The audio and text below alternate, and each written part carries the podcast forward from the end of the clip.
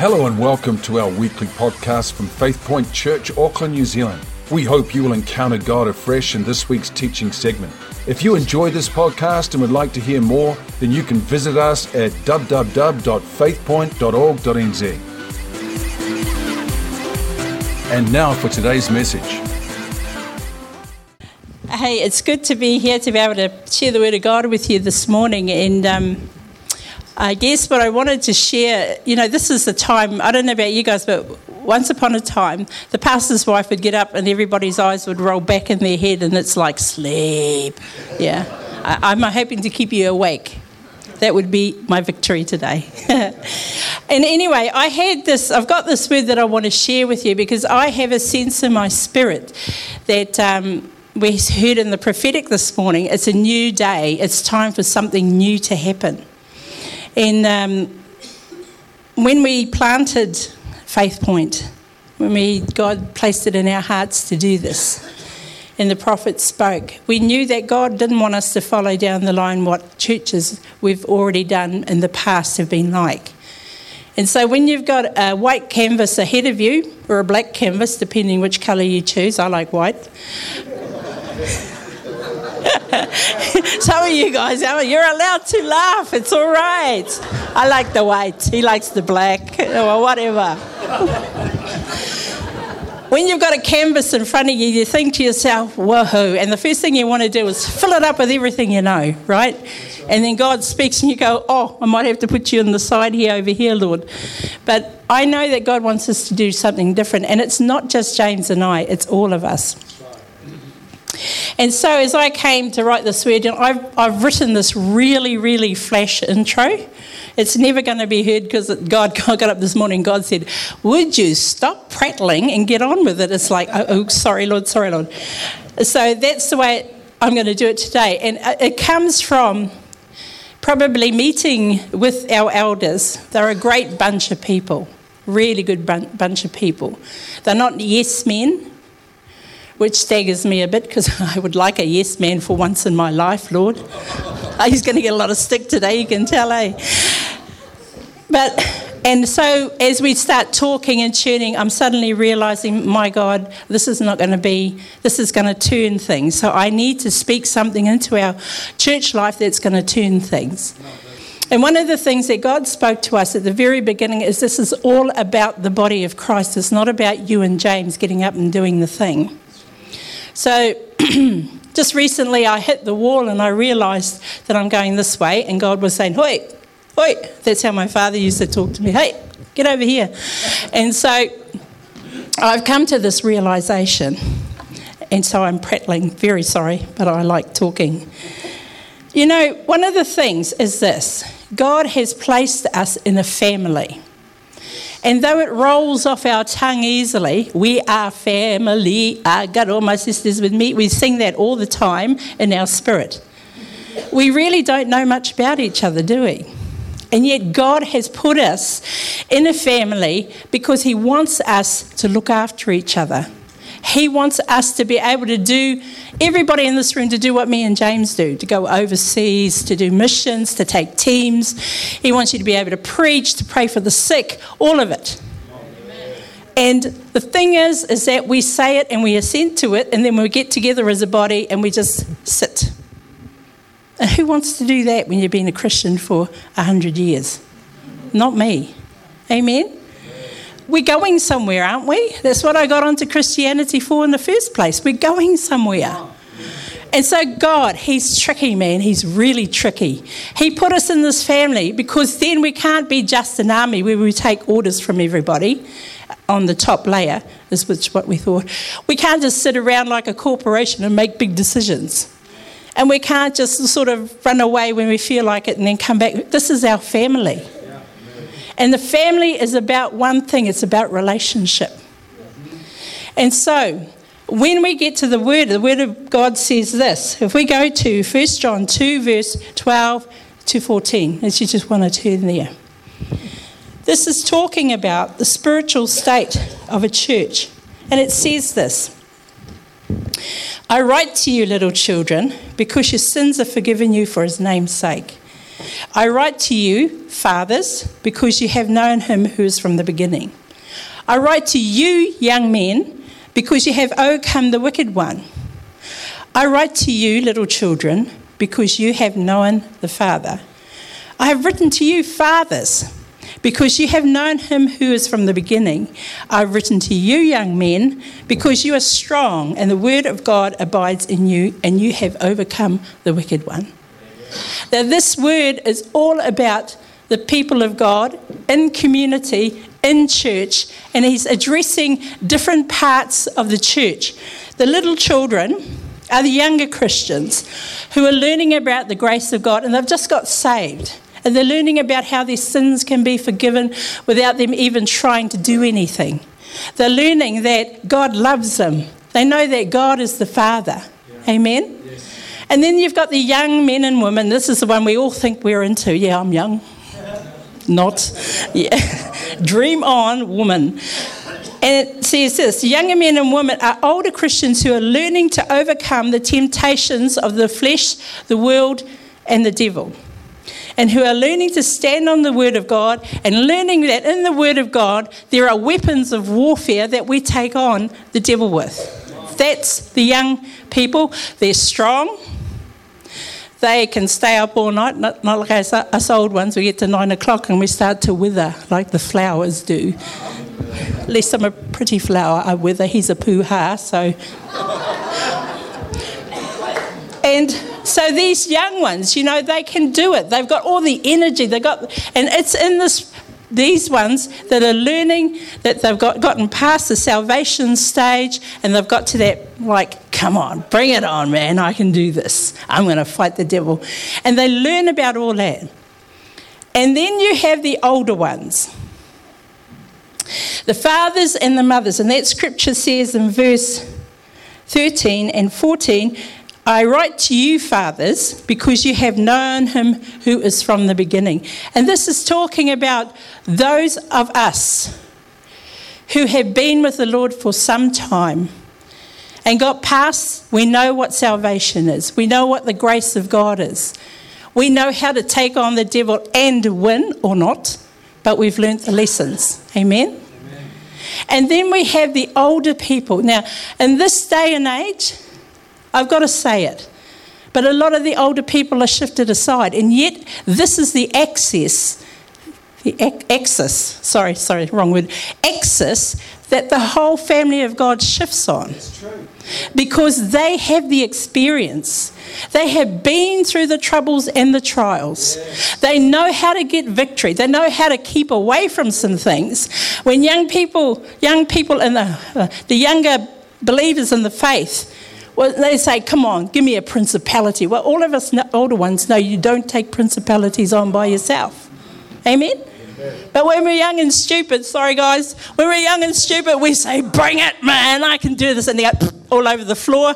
And then you stand up and go, oh, what happened? I thought I had the power of God. Yeah, well, read on, Trojan. It doesn't go like that. You've got to take your mates with you and fight. But we know that because we have been there, done that. Now, the whole family of God does not shift on everybody getting together and having a good time, then going home. It shifts on the mothers and the fathers of the faith. And the devil's plan has always been in the churches get let's get rid of the older generation. They're no good to us anymore. Who's felt that when they've been older? They shift over, man. This is for the young people. And there, right there, you get rid of all the experience. I mean, who thought of that? Obviously, didn't have a brain. Sorry. yeah, anyway, I won't go there. I'll start spitting tacks. I'm not allowed to. See, the mothers and the fathers have come full circle from the place of salvation through all the different stages and the lessons that the Lord has shown them. And they are now able to responsibly, responsibly reproduce themselves and others. Amen? Let's hear it for the mothers and fathers of the faith. Woohoo! Now, I'm not suggesting that everything now is going to be taken over by older people because you get some older people that are still very young. Let's leave it at that and let's not go any further on that. But this is how God has made it in a family that spiritual inheritance is taken from the older and passed on to the younger. Because it's been said and said again, what happens is this that we use up all the blessing and inheritance of God that we learn, that's the older people. We hang on to it. We teach the younger generation nothing, and they have to start again. You think of it this way if we got an inheritance, say me and James, and we spent the whole lot on anything we felt like it, like motorbikes and stuff like that. good, eh? That was a good one, wasn't it? Yeah. If we spent all our money and our inheritance, our kids would have to start from scratch. How unfair is that? When we call them our sons, and then we say, actually, you know what? Start again. I'm going now. Bye. I'm going to paradise, leaving you behind. And so we must see it time and time again that the whole thing, it twists on the mothers and the fathers of the faith. You who have been in Christianity for a long time, perhaps there's a lesson that you're still trying to get your head around, but you have so much spiritual inheritance on board that you cannot keep it to yourself. It's got to move down the line so that the kingdom of God will be built on the platform of what we have placed there. When the next generation comes, they will say, Here's the platform that our forefathers built. Let's build on top of that. Not where is the platform? We've got to start again and excavate the foundations again. And it will take decades and decades for them to get where they we are now, and then they will move on, and then they'll die. And so the next generation have to start again. So God is tricky if only we will listen. And He put us in families. And He's saying, have a relationship as young children, as young people, as mothers and fathers of the faith, and build this thing that I'm, I've got in my heart. I'm choosing you to live amongst these people and pass on what you have. Now, I'm going to address today the mothers and the fathers of the faith. Now, you don't have to be grey haired to be a mother or father of the faith. You just have had to have walked with God some. Amen? You just have to have walked with God some. You have had to sub- have submitted your life to God. You have had to have read your Bible and know what's going on in there. That's what a mother and a father of the faith is. And you all know, how do you know that I'm a mother? I've got tamatrickies, haven't I? Little weeny tamarickies, or I've got children. And you will see the mothers and the fathers of the faith because they are interested in the children and their growth. So they will grow up in the ways of God because of the input of somebody who is responsibly reproducing themselves and others. My kids have my name. I have the Father's name and I will direct my spiritual children to the Father. That's how it works. So it will keep going and going, not keep going round in circles. I mean, that people of God did that already. They went 40 days, 40, nights, uh, 40 years round and round in the desert. We don't want to do that. All I have, by the time I die, needs to be emptied out and passed on so that they will do Better than us? Same as us? Less than us? What is it? Better than us. Better than us. My father raised me so that one day I would have more than he does, and I have because of the platform he built into my life. So let's get going on this, hey? You guys all right? So we, um, so we go through and we go to 1 Corinthians 4, verse 15.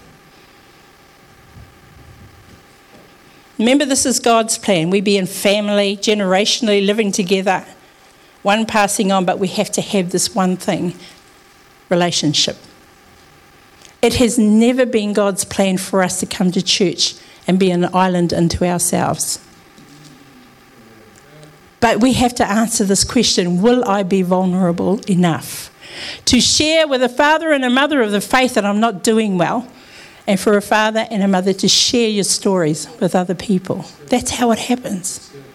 Now, I could share my stories with everybody in this room, but then you'd have to wait until I come around full circle before I tell you another one. Wouldn't it be so much easier if everybody in this room who's been with Jesus for a long time and gotten what God is all about and passed it on, we would have this everyday flow of stories of encouragement? Amen? Yes. Somebody to talk to, somebody to love us when we're having unlovable days. And yet, at the same time, we would have that wonderful feeling of raising someone up. Do you know, um, parenthood is the most frustrating thing. Don't you wish kids were born with a, a book that told you how to do it? It is the most frustrating thing, and yet I would climb mountains backwards just to hear my boy say, I love you. I would do it, and I'd do it again.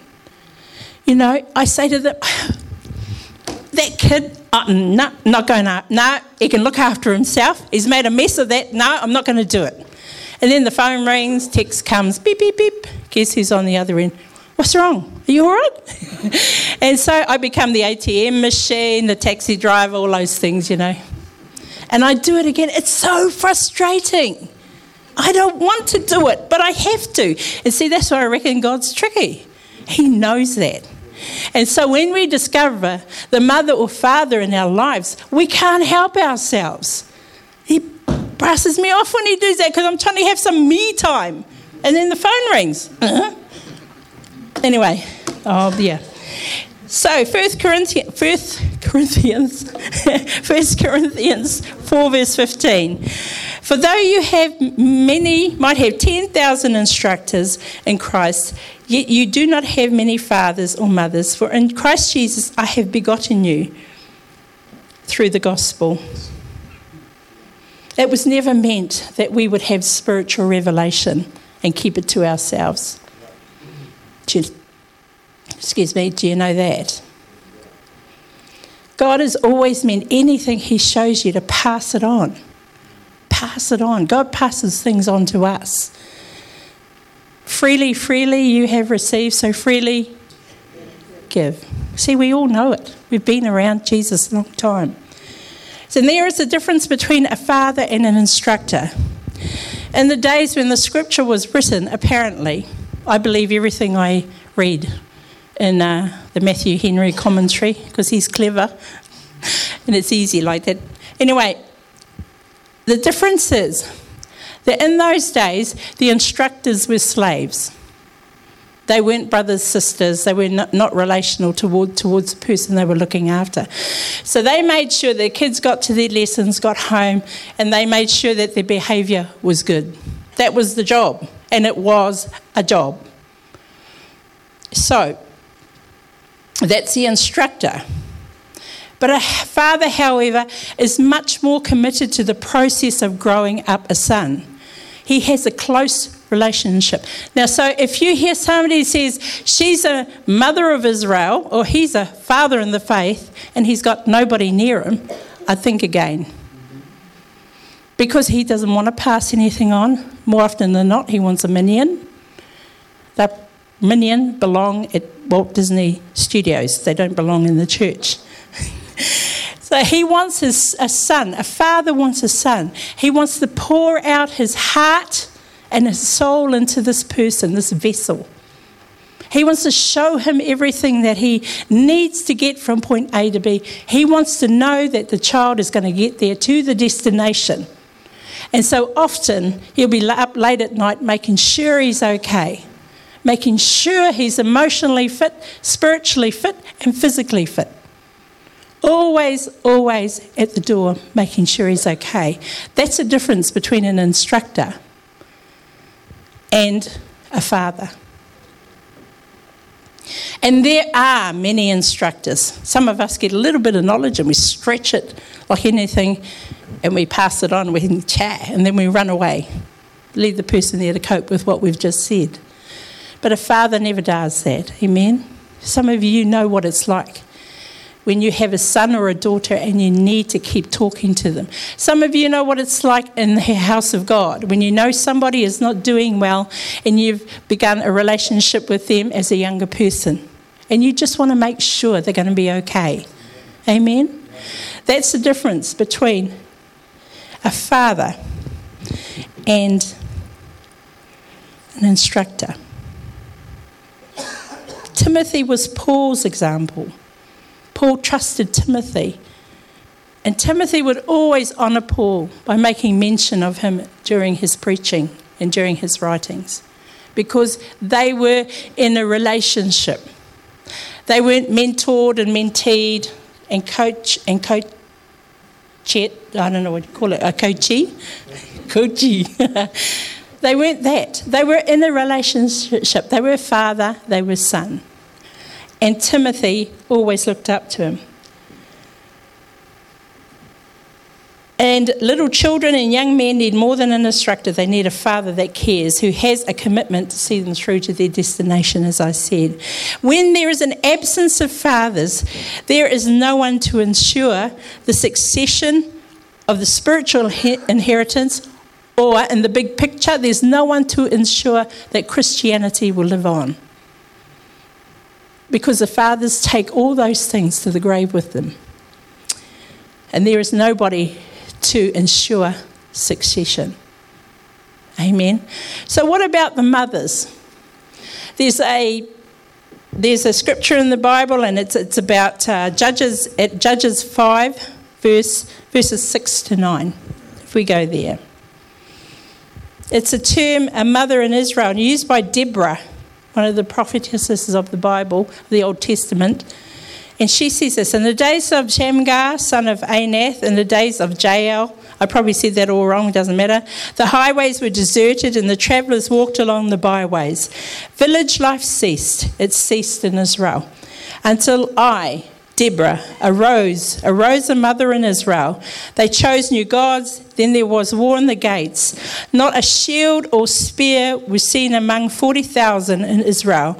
My heart is with the rulers of Israel who offer themselves willingly with the people. Bless the Lord. If you look back on that previous chapter in Judges 4, you say, what is it that a mother in Israel needs? Not a big mouth. We used to think when we went to the marae, if you had a big mouth, you must be a leader. Actually, it doesn't work like that. She was a prophetess. She heard from God. This is a mum in Israel. She hears from God, and she's proud of it that she hears from God. She doesn't apologize when God speaks to her, especially if they're really difficult words. She was a judge in Israel, so she could judge wisely. And the people respected her wisdom and advice. The mothers in Israel, they'll come into the house of God and they will, they will respect the wisdom and advice that the mother in Israel gives. Is she supports, she supports the appointed leader and she helps the leader to conquer. Whatever God has said to him, this is what I'll do. Since James and I uh, first got married, my biggest um, job was to support the pulpit. Whatever came come over the pulpit, that's what I supported. Because I knew that my blessing in God would come because of the spoken word coming over and me supporting that. I would never ever come against the word that's preached over the pulpit. Never. Not in public, I'm talking about. Now, if I had a problem with it, of course, I just talk to him about it or whoever preached. But even in that is support. So if you have a desire to pass on spiritual blessing and inheritance to the next generation, and you are a woman, be careful of what you say. Amen? Be careful. I've been caught in that trap too many times talking with and then talking about. I, I have been, that has been my problem as well.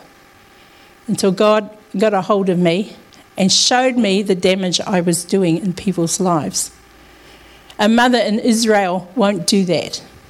They'll always be encouraging, the leadership. They'll always be encouraging the word that comes over the pulpit. They'll always be encouraging fellowship amongst churches, that sort of stuff. And they have got good wisdom and good advice.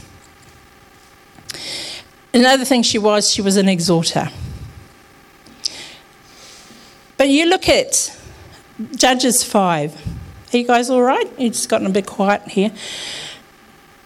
You look at Judges 5 and you look at the look at the the way things were before she rose up. Now she rose up and she said, I am a mother in Israel. A lot of us wait for somebody to pray that on us. Come on. You know what you are. Amen.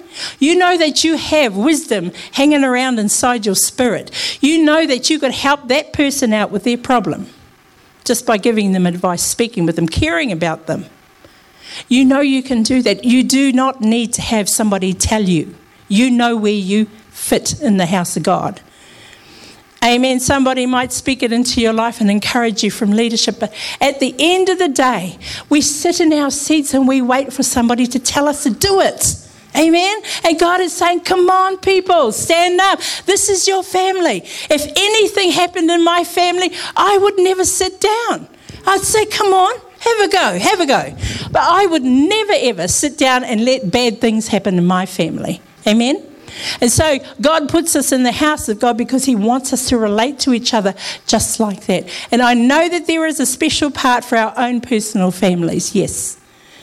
But this is the blueprint, if anybody was looking for a blueprint to bring unity and stability to the family, this is it.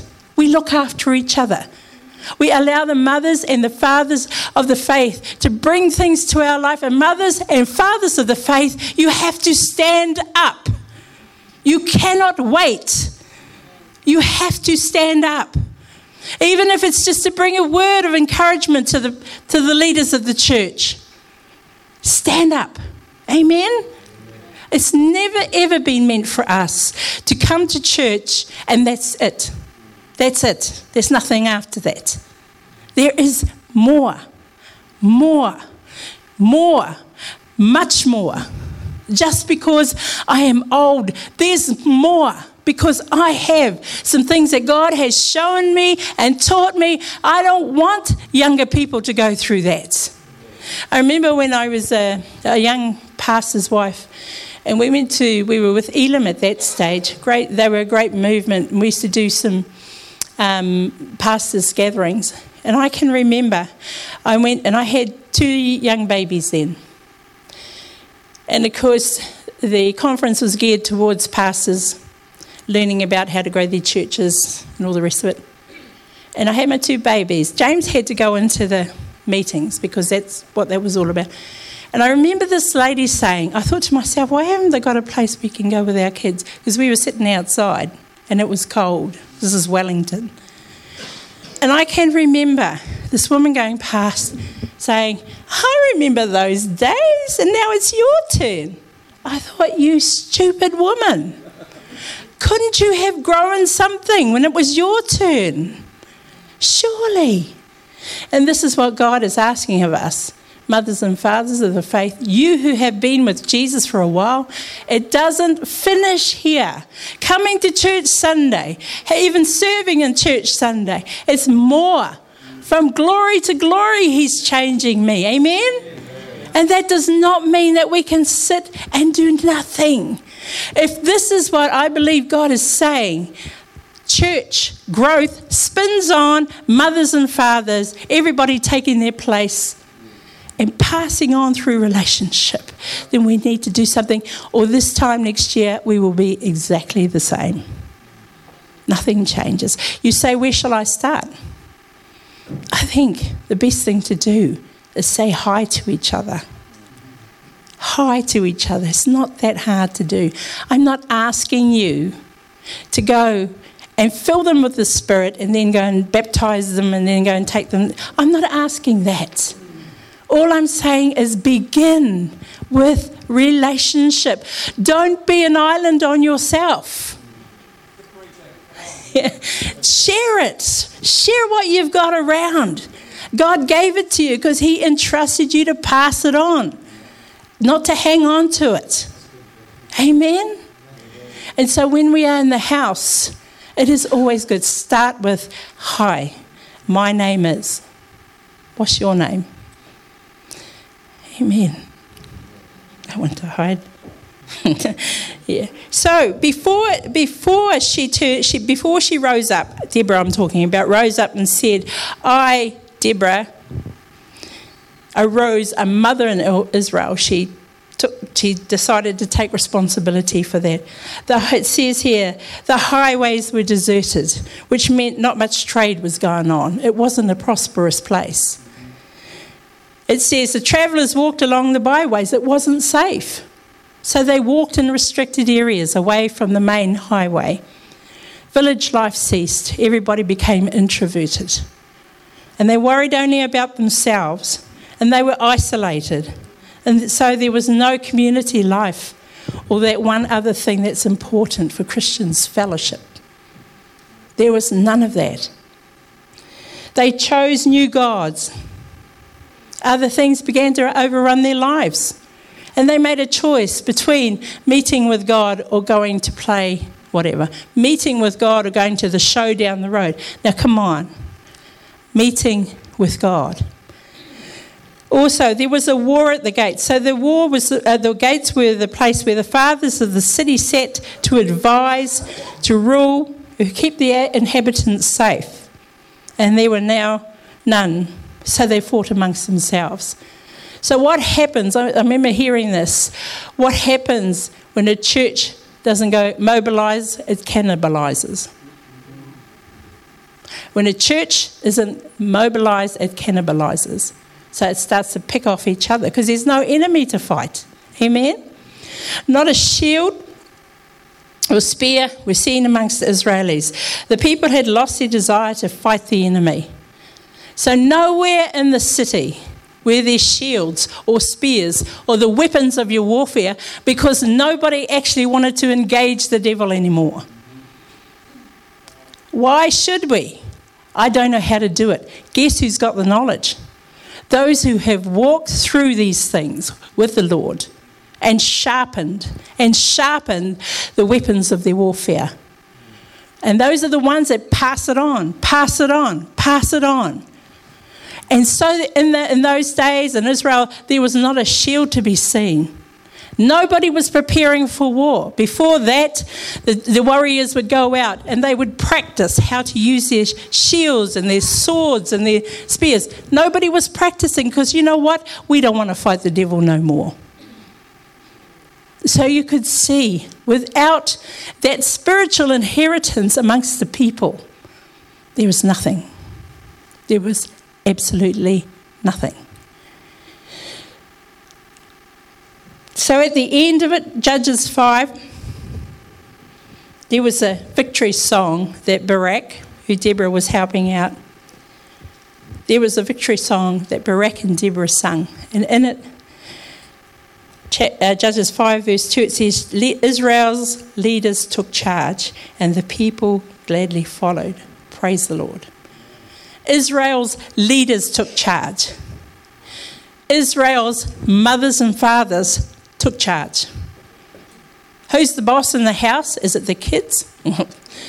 Let's not go there. It's the mum and the dad. And it's the same in the household of God.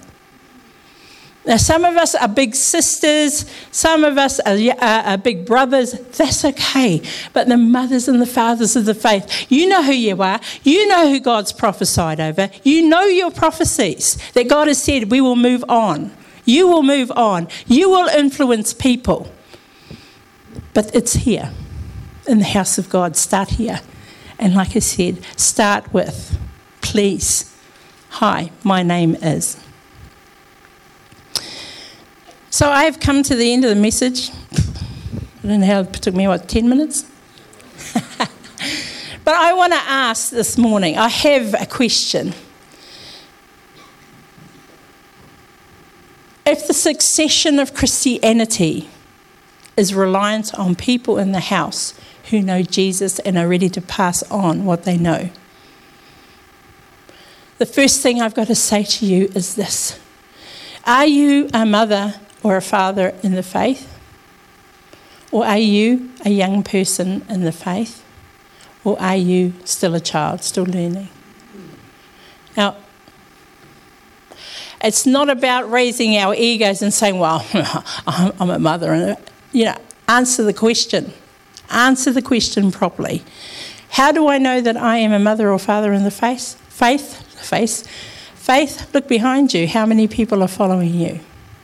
How many people are you loving into a place that they will reach their destiny? How many? Some of us here also have been at that place and we've come to the point where something has happened, there's been a disconnect. God needs to d- uh, connect you up again because we need you. We need you. We need you to turn things on an axis. axis. We need you to teach. Uh, James and I can get to a few people a week, but we can't get to everybody. We need you to pass on the result of your hurt we need you to pass on the result of your processes. We need you to pass on your spirituality to the next generation so that when the next church is, is being built and we have gone, these young people will have something to build on. We cannot leave it. We cannot leave it. When the young ones are raising their families and we have not intervened and showed them how, what will happen to their children? This is important to us. And it's all built on relationship. Oh, I can do this, just me and God. It was never meant to be that way. Your name is not Elijah, your name is not Moses. Maybe if you were born back there, it would have been, but don't. God's put you into this house for a purpose, not to just take, but also to give. Amen.